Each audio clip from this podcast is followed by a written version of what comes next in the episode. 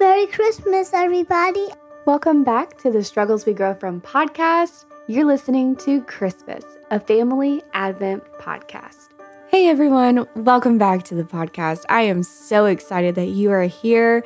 It is Christmas Eve. Merry Christmas to all of you.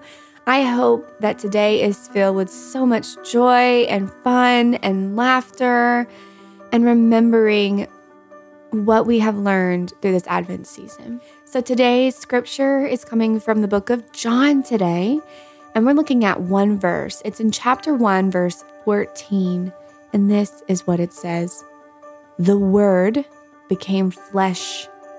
Let's talk about that for a minute. The Word, the word, word is capitalized here, and this is talking about Jesus.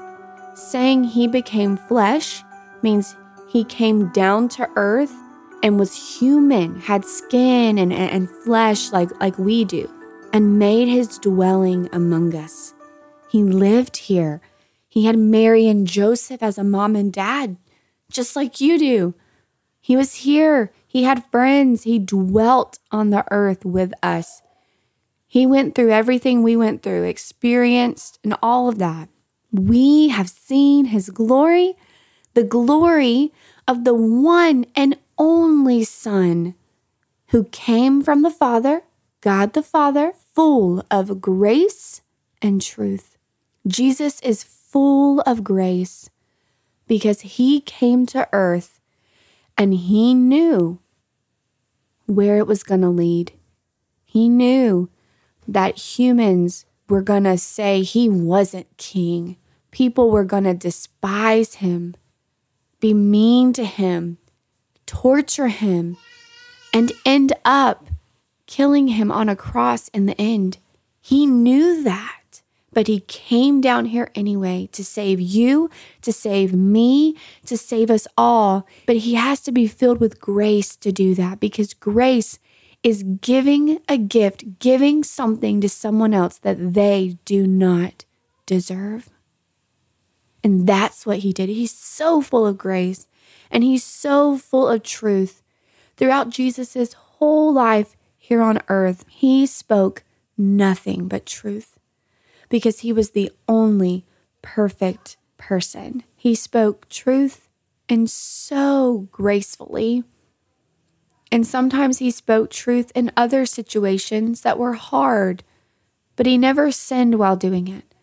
That's why I want to encourage you after Christmas, if you have a Bible of your own or a, a family Bible, I personally love the Jesus Storybook Bible. I love it. My kids love it. I tear up reading it. I love it. Every single story in that Bible shows you how it points to Jesus, even way back in the Old Testament. It's great. I would encourage you to get something like that and start reading about Jesus' time on earth. We talked about him being born. Now let's talk about his life on earth. How did he live his life? How did he talk to others? Because how he did that is how we are called to live our life. We are called to be more like Jesus every day. So I encourage you to get that and to begin reading after this Christmas season is over, leading up into Easter, because Easter will be here before we know it. I love you all so much. This time together has been wonderful for me. I have gotten so much out of reading God's Word with all of you. It's been so great, and I hope that your Christmas is so merry. Have a Merry Christmas. Have a wonderful day. Remember to share this good news of Jesus with everyone and anyone that you meet. And I will see you back. Maybe there will be more of these in the future. I'm not sure.